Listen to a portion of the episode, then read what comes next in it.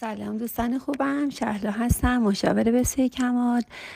یه موضوع بسیار جدید و زیبایی داشتم براتون در مورد فرایند تشخص، یعنی در مورد شخصیت های ما که چطوری شخصیت هامون شکل میگیره در ارتباط با جامعه یا افراد یا خودمون، که چندین قدم رو ما چطوری طی می‌کنیم.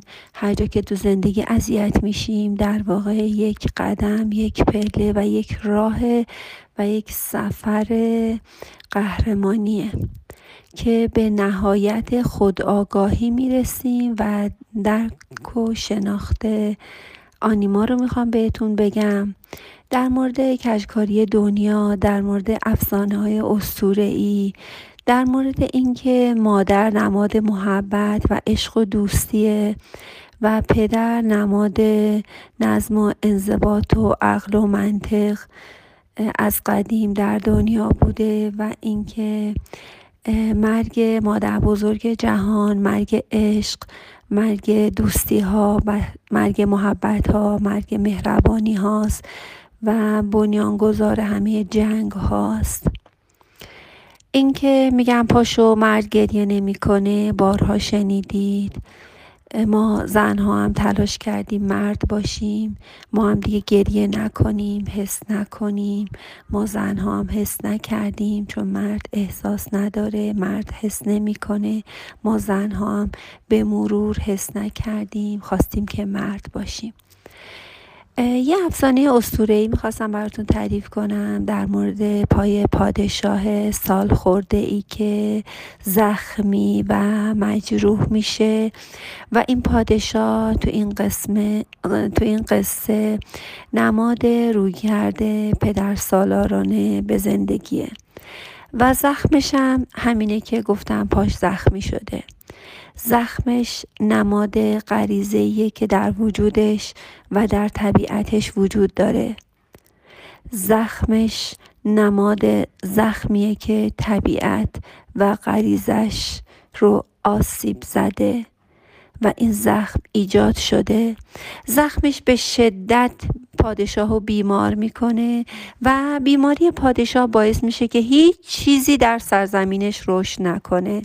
خاک سرزمینش یعنی خاک وجودش دیگه حاصلخیز نیست و هیچ گیاهی اونجا رشد نمیکنه و هیچ تولدی در خاکش رخ نمیده. تنها چیزی که میتونه خاکش و سرزمینش رو درمان بکنه جام مقدسه. باید برن جام مقدس رو پیدا کنن و بیان پای این پادشاه افسانه اسطوره‌ای ما رو که زخمی شده درمان کنن. پس همه دنبال جام مقدسن و جام مقدس نماد عنصر حیات بخش زنانه‌ایه که زندگی پادشاه ازش خالی شده. نماد آنیماییه که پادشاه کاملا فراموش کرده و حتی توصیف افسانه‌ای این جام مقدس کاملا شبیه به رحم مادره و اون نیروی زنانه رو تداعی میکنه و تنها کسی که میتونه این جام مقدس رو پیدا کنه یه شوالیه است، یه شوالیه نیک پندار و نیک کردار که اسمشو گذاشتم پارسیفال. پارسیفال تو این قصه طی یک سفر قهرمانی از زنانگی مفقود شده درونش مواجه میشه که با کهن الگوهای فراموش شده مادر ملاقات میکنه و اینطوری میتونه که به جام مقدس نزدیک بشه. پس چیکار میکنه؟ میبینه که باید با اون مادری ملاقات کنه که در درونش مفقود شده. اگر با مادر گم شده درونش، با اون عشق گم شده درونش، با اون مادر بزرگ جهان، با اون دوستی ها و محبت ها و اون عشق درونش بتونه که مواجه بشه، اون موقع میتونه که به جام مقدس نزدیک بشه. در این قسمت هدف ما ملاقات با این کهن الگوه، یعنی ملاقات با مادره، ملاقات با آنیما. هدف تو این قسمت بیرون کشیدن این انرژی از اعماق روان ماست. آزاد کردن مادر از زندان ناخودآگاهه. این کار رو با تابوندن نور شناخت و آگاهی انجام میدیم. مادر ارتباط بین آگاه و ناخودآگاهه. مادر چیزهایی رو درک میکنه که برای یک مرد کاملا ناشناخته است و نامفهومه. مادر همون انیماست. پس گفتیم که همه مردها یک زن در وجودشون دارن و اون انیمای وجودشونه. که همون عشقی که از کهن الگوها از هزاران سال پیش در وجود ما کشتن. چطوری؟ گفتم پاشو مرد گریه نمی کنه. از همون بچگی گفتم مرد گریه نمی کنه. ما دخترام کم کم دیگه گریه نکردیم. نه اینکه گریه خوب باشه، در واقع حس نکردیم، در واقع احساس نکردیم. حس و احساس رو در وجودمون کشتیم. برای اینکه این مفاهیمی که بیان می‌کنیم یک کالبد داشته باشه، جسم و بدن داشته باشه که بهتر بتونیم ببینیم که یا باهاش بتونیم مواجه بشیم. هیچ کس بهتر از آقای حسین پناهی یا مرحوم حسین پناهی و اشعارش نیست. مرحوم یک شاعر و یک سینماگره و یک فیلسوف مهمه که در دوران معاصرش تمام اشعارش رد پای مادر رو میبینیم. در واقع مفهوم انیما در همه اشعارش بسیار مهم خودشو نشون میده. در یک کتاب مهمی از حسین پناهی که اسمش هست من و نازی، خیلی زیبا انیمای درونش گفتگو میکنه و یکی از اسرارآمیزترین و یکی از خصلت‌های رازآمیز زنانگی واقعا به حیرت واقعا ما رو وادار میکنه و قدرت حیرت آوره شهود در زن و در مادره. یه شعر خیلی زیبایی که خیلی برای من همیشه قشنگی داشت، میخوام یه کوچولو واسه‌تون بگم. به خانه میرفت با کیف و کلاهی که بر هوا بود.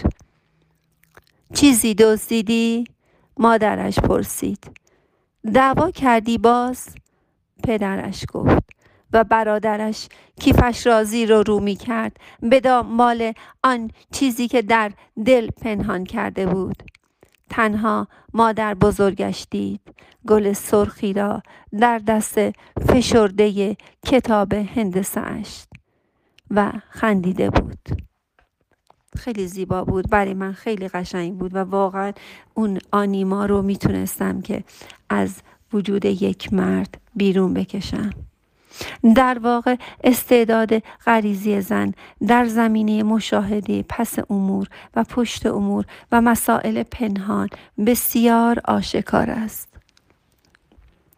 زن میتونه چیزهایی رو ببینه و درک بکنه و شهود کنه که برای مرد کاملا نامرئی و بی‌معنی و نامفهومه.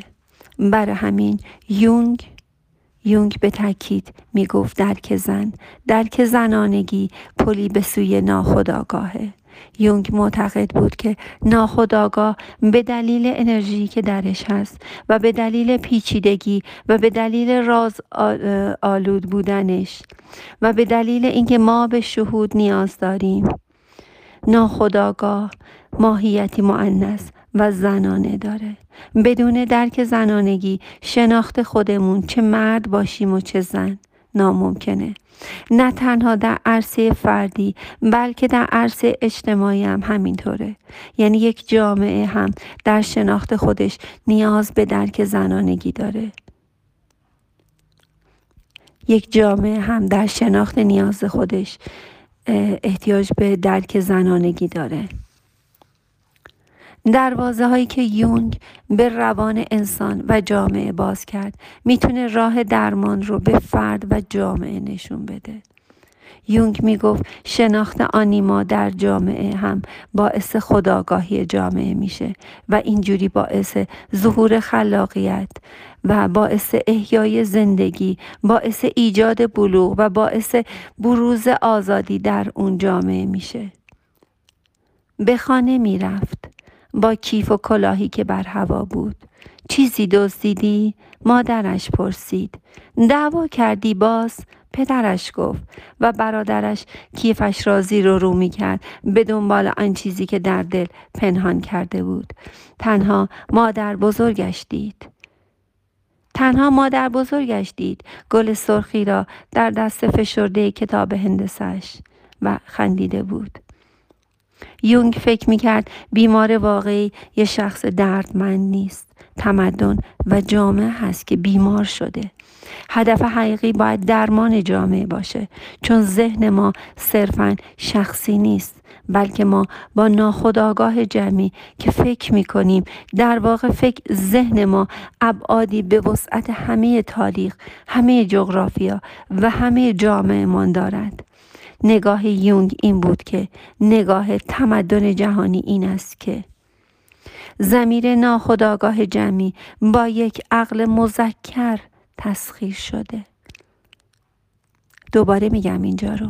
نگاه یونگ این بود که نگاه تمدن جهانی اینه که ضمیر ناخودآگاه جمعی با یک عقل مذکر تسخیر شده. یونگ طرفدار آنیما یا آنیموس نبود. گفتیم آنیما چیه؟ گفتیم آنیما وجود زن و آنیموس وجود مرد. آنیما وجود زن در مردان و آنیموس وجود مردانگی در زنانه. یونگ طرفدار آنیما یا آنیموس نبود، در واقع علیه انحصار می جنگید. یونگ می گفت هم عقل مذکر هم عقل مؤنث رو باید احیا کنیم تا جهان به حالت تعالی بخش خودش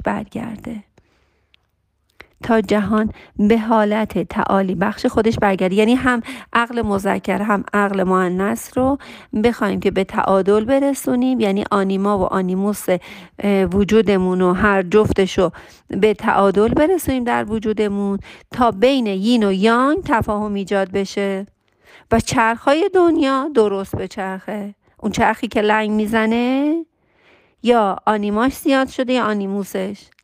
با طعنه میگفت ما اسیر یک تصویر غلط از آنیموس یا کهن الگوی مردانه شدیم. ما اسیر یک کهن الگوی مردانه کاذب شدیم و قرن‌هاست که اسیریم. پس یونگ طرفدار آنیما یا آنیموس نبود. میگفت اینو با مردانگی بالغانه اشتباه گرفتیم. این مردانگی که ما ادای اونو در میاریم فقط یک نقاب مسخره است. یک نقاب مسخره که من بارها بین مراجعینم لمس کردم. کسی که مشاوره نمیاد میگه حال من خوبه. کسی که خودشناسی و خودآگاهی رو مرتب کنار میگذاره و میگه حال من خوبه. کسی که دوست نداره که مشکلاتش رو مطرح کنه. کسایی که همیشه حال من، نقاب حال من خوب است رو به صورت میزنن، یک نقاب مسخره است. حال من خوب است یک نقاب مسخره است. اینو بارها در یونگ، در روانشناسی، در لوسیا کاپاچیونه، در کتاب شفای کودک درون که یک تصویری رو میکشه، یه نقاشی یک خانمی رو کشیده که دور تا دورش نوشته حال من خوب است. فکر کنم 100 تا دور برش همینجور نوشته حال من خوب است و انقدر افسرده است و اصلا حرفی نداره بزنه. انقدر حرفاش زیاده که نمیخواد حرف بزنه. میگم 24 ساعت توجه کنیم ببینیم چرا استرس میگیرید، چرا ناراحتید. اگه بتونید شما 24 ساعت حال خودتون رو درست و خوب نگه دارید، تا آخرم میتونید خوب نگه دارید. 24 ساعت هم میگن نه ما همون 24 ساعت هم خوب بود. البته اینا تعداد بسیار کمی، اصلا درصد بسیار بسیار کمی از جامعه هستن که اینجوریه، ولی خب اکثرا میتونن تشخیص بدن که کجا حالم بد شد، کجا استرس گرفتم و کجا اذیت شدم. ولی اونایی که نقاب مسخره حال من خوب است و این مردانگی که همه ما اداشو در میاریم، اینو با اون مردانگی بالغانه اشتباه گرفتیم. منم یه روز از برنامه هم عقب بیفتم، نمیدونم حالم خوب است یا نه. دوستتون دارم، شاد باشید و سپاسگزار. برنامه‌های ما رو میتونید در پادکست به سوی کمال یا کانال به سوی کمال در تلگرام دنبال کنید. دوستتون دارم. مرتب کلاس های ما روزهای یکشنبه، سه شنبه و جمعه ها به صورت حضوری، ماهانه، هفتگی و مرتب گروه های آنلاین در خدمتتون هستیم. شاد باشید و سپاسگزار.